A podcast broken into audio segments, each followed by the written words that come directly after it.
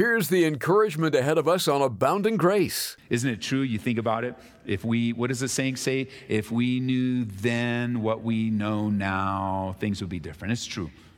But God's way of that is like, look, I know the years were lost. So many of us live so many of our years for the, for the things of this world and, and just throw years away. But the promise of God is you can go from greatly distressed to this is David's spoil through encouragement asking the Lord through prayer, through obeying God. If that's what you want, it's yours for the taking. And while you're on the way, God will lead you and guide you. This is amazing grace.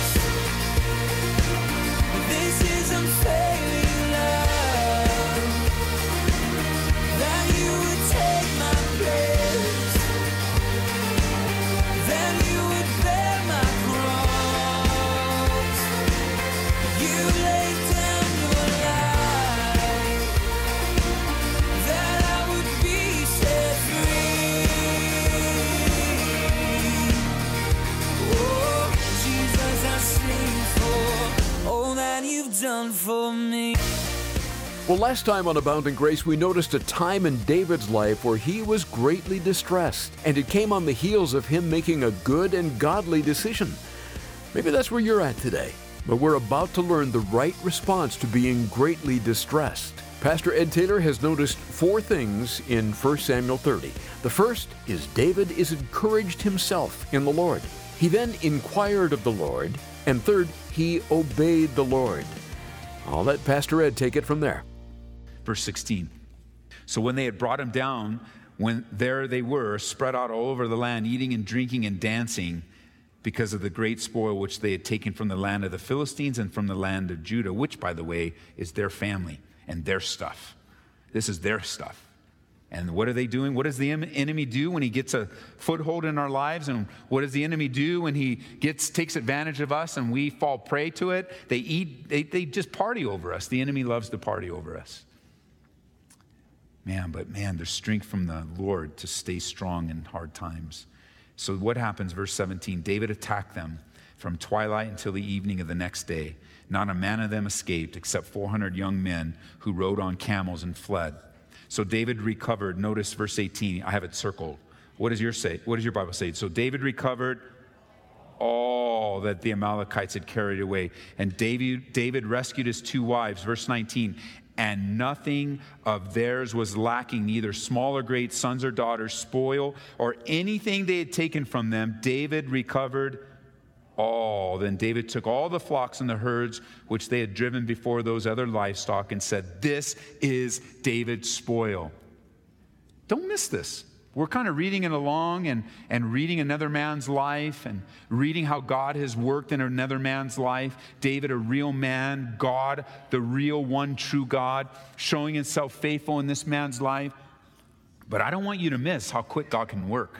He went from greatly distressed to this is David's spoil. Do you think his temperament was different? Do you think his face was different? Do you think his attitude was different? He went from, oh my goodness, everybody wants to kill me, to, nope, we got our stuff. Only a few people fled and ran away. This is David's stuff.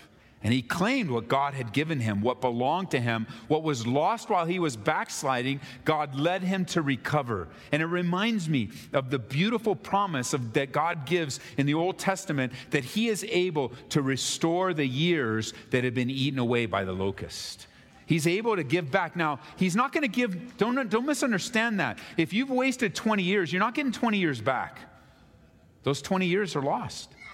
But what God can do and what we see Him do is He'll restore what was lost in fruitfulness of those 20 years.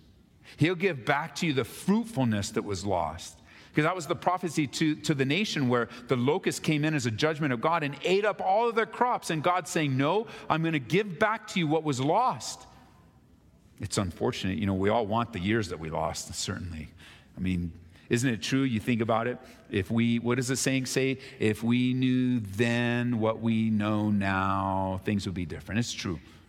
But God's way of that is like, look, I know the years were lost. So many of us live so many of our years for the, for the things of this world and, and just throw years away. But the promise of God is you can go from greatly distressed to this is David's spoil through encouragement, asking the Lord through prayer, through obeying God.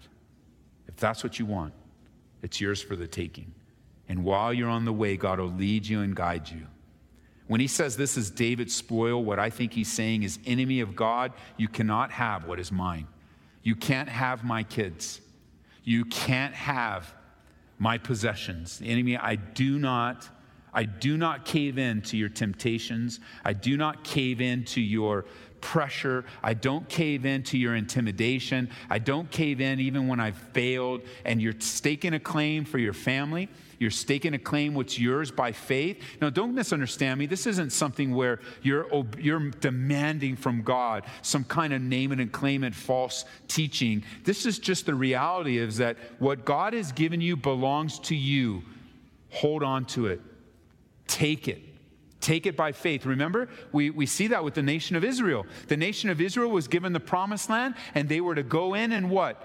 Take it. It was theirs. It wasn't going to be without a fight. It wasn't going to be without difficulty. It wasn't be the enemy wasn't going to give up so easily. And you know the enemy's not going to give up on our kids. The enemy's not going to give up on our mind. The enemy's not going to give up on those things that have a difficulty in your life. But you stake a claim and you say, "Wait a minute. I know I'm bummed out today, but I'm going to encourage myself in the Lord. I'm going to get back into the word. I'm going to develop my life of prayer. And when God tells me to do something, I'm going to obey it. And it's through those steps that you come to the place where you find the enemy, you, you take it, take the enemy out, however that's going to look, that's going to be different depending on the circumstance, and then you stake a claim on what is yours.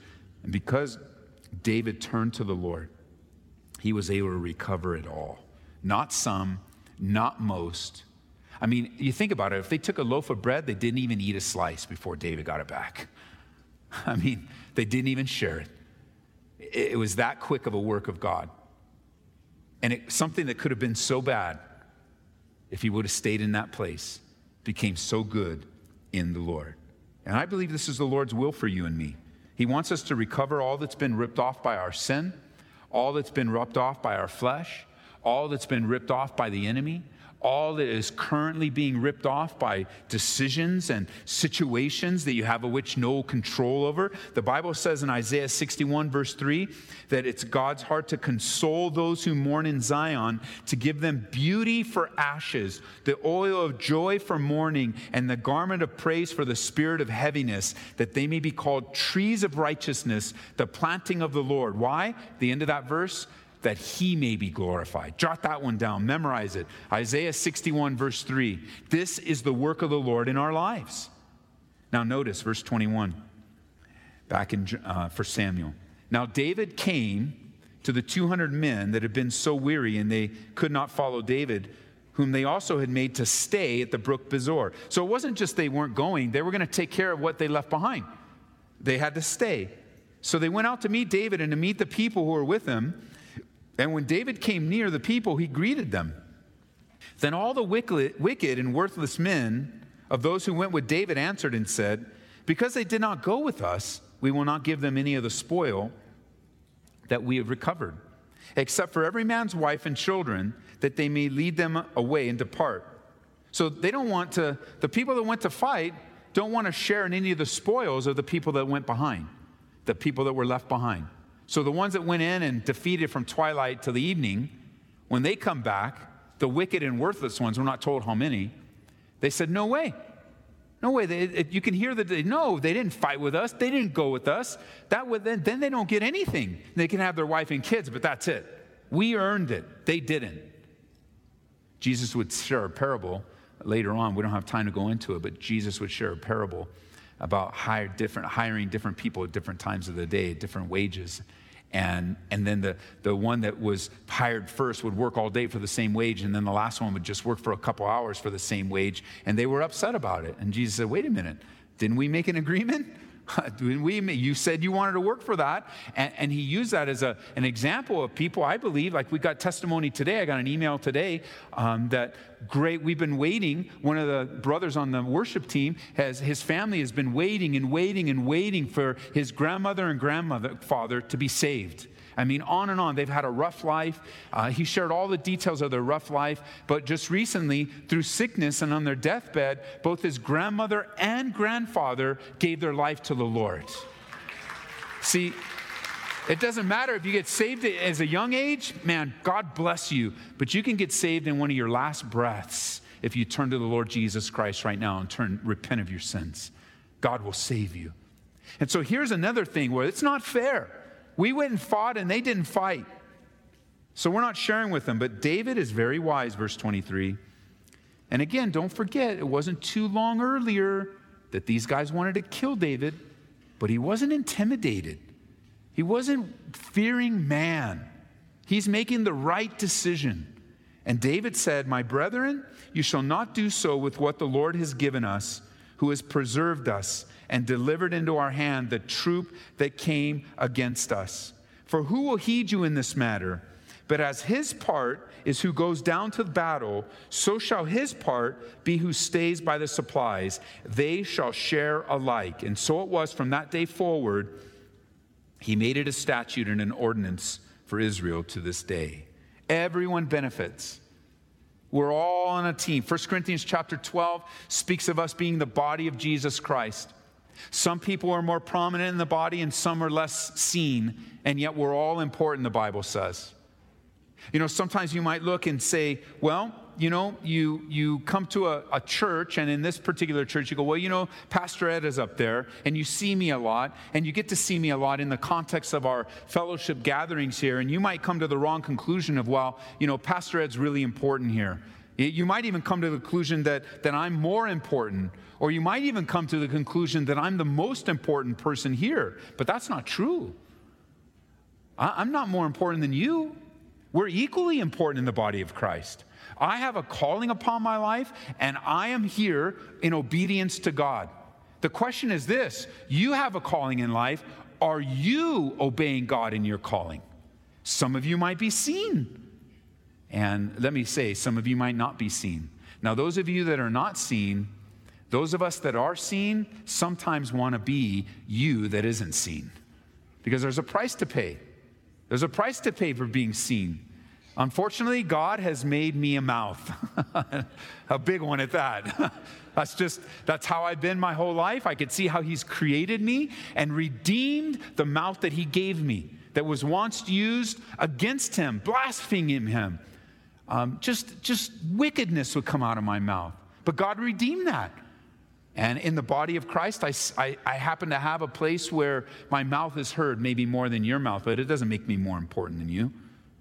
And Paul, what does he do? He uses the picture of a human body in 1 Corinthians chapter 12 to remind us that we're all important.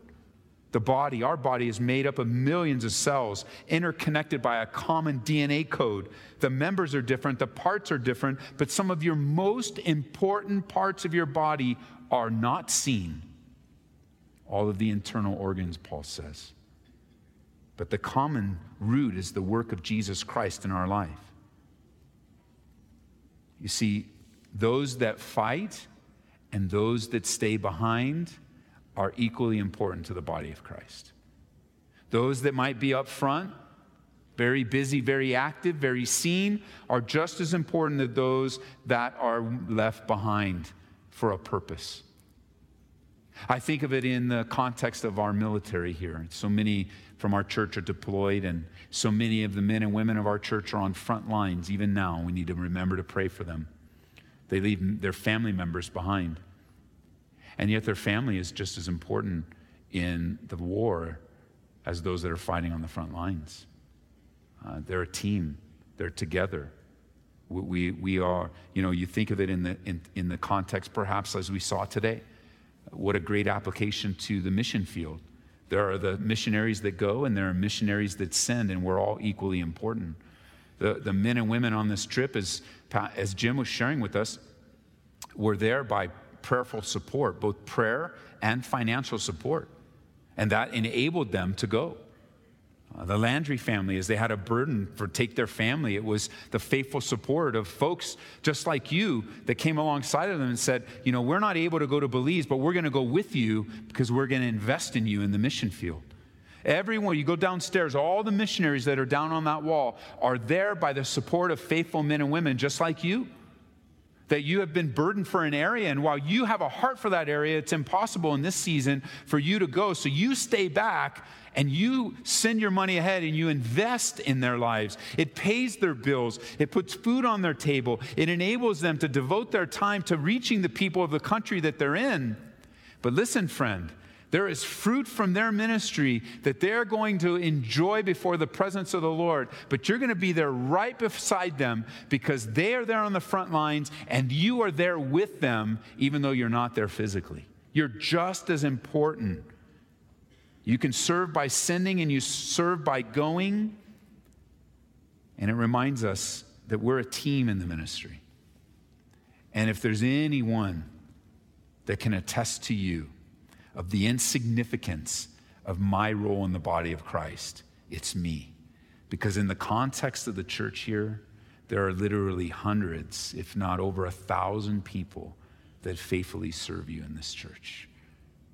And you might say, you know, Pastor Ed, that message really blessed me. And for that, I'm grateful that the Holy Spirit would use me to teach a Bible study that blessed you. But if you could just get a peek of all the work that just happens on a Wednesday afternoon here in this church.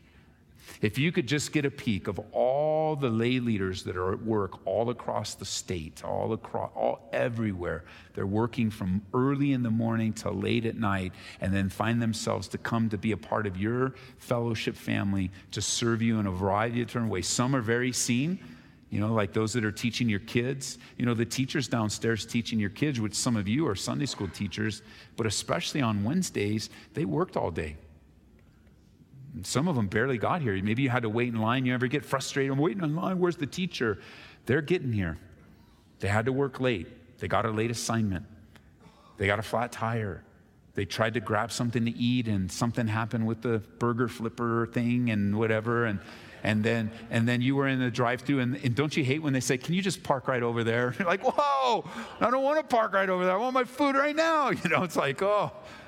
But you know it's hey i have my role and i i i, I tell you my heart to yours i'll i'll serve in my role until my last breath as faithfully as i can but I'm a very small part of what God does here in this church and an even smaller part of what God does in the church around the world. But whatever part I am, I want to be the most faithful that I possibly can, serving the Lord with all that I have.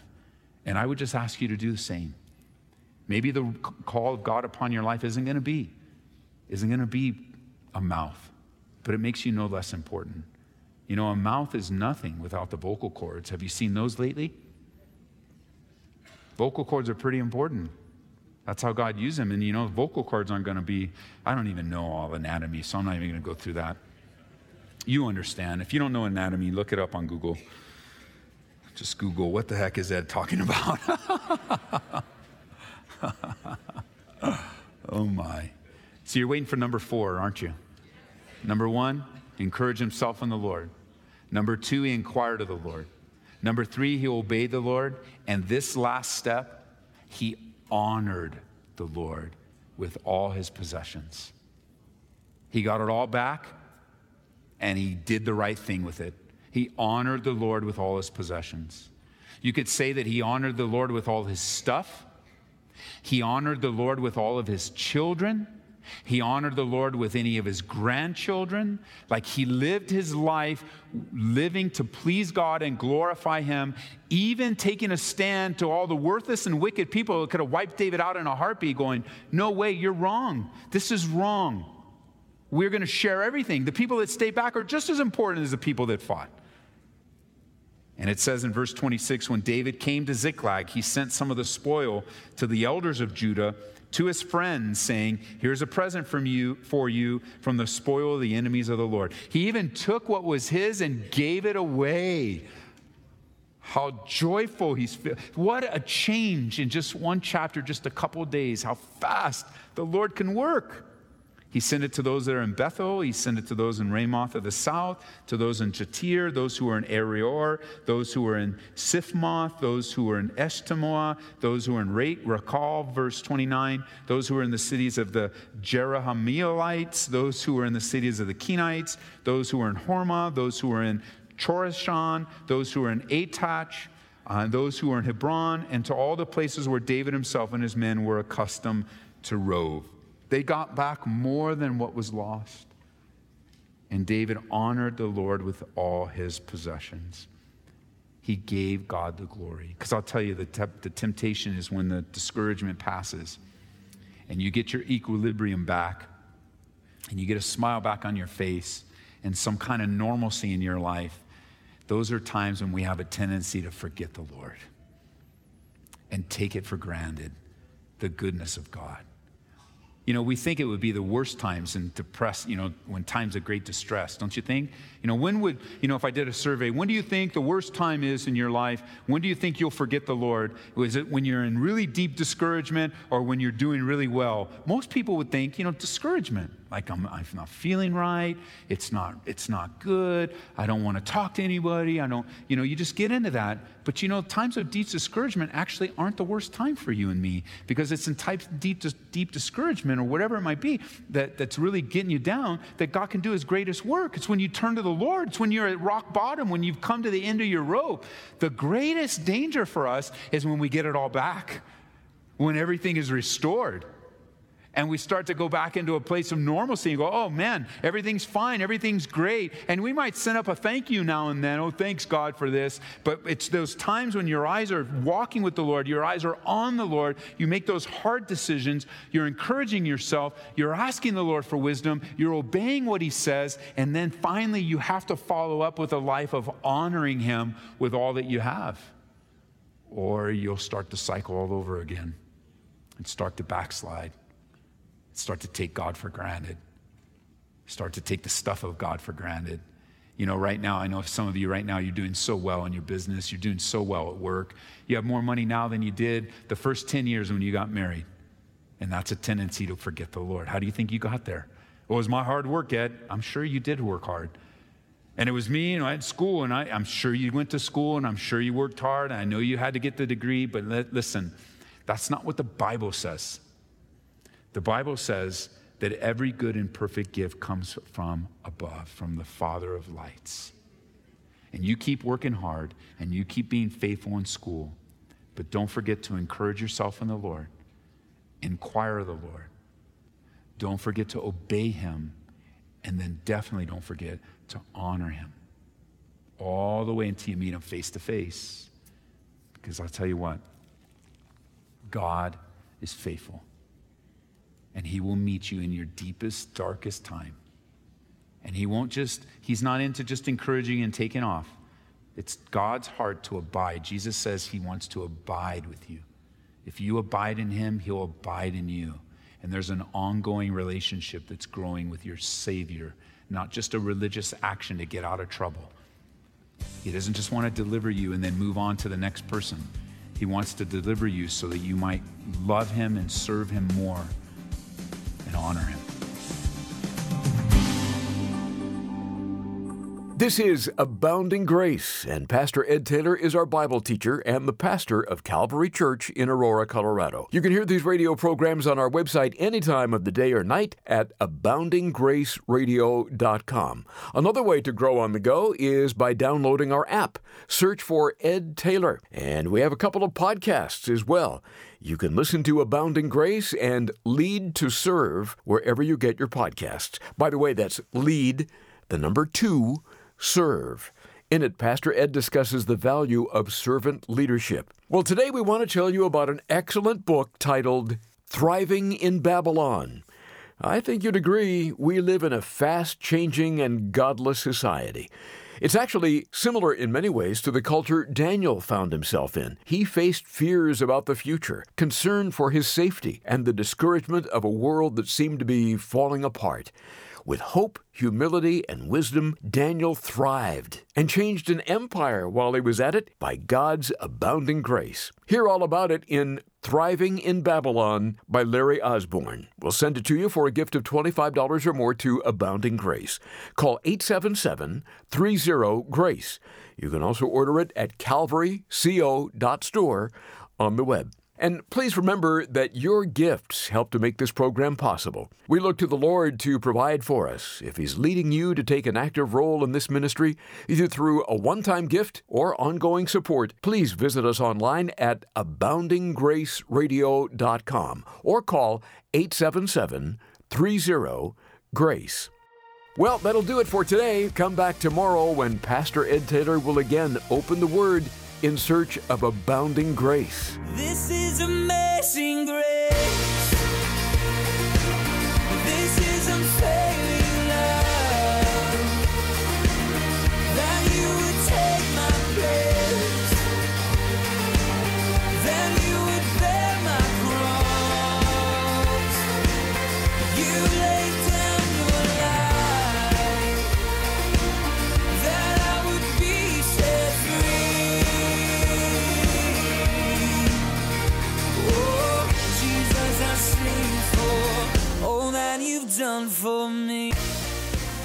Abounding Grace is brought to you by Calvary Church, Colorado, here in Aurora.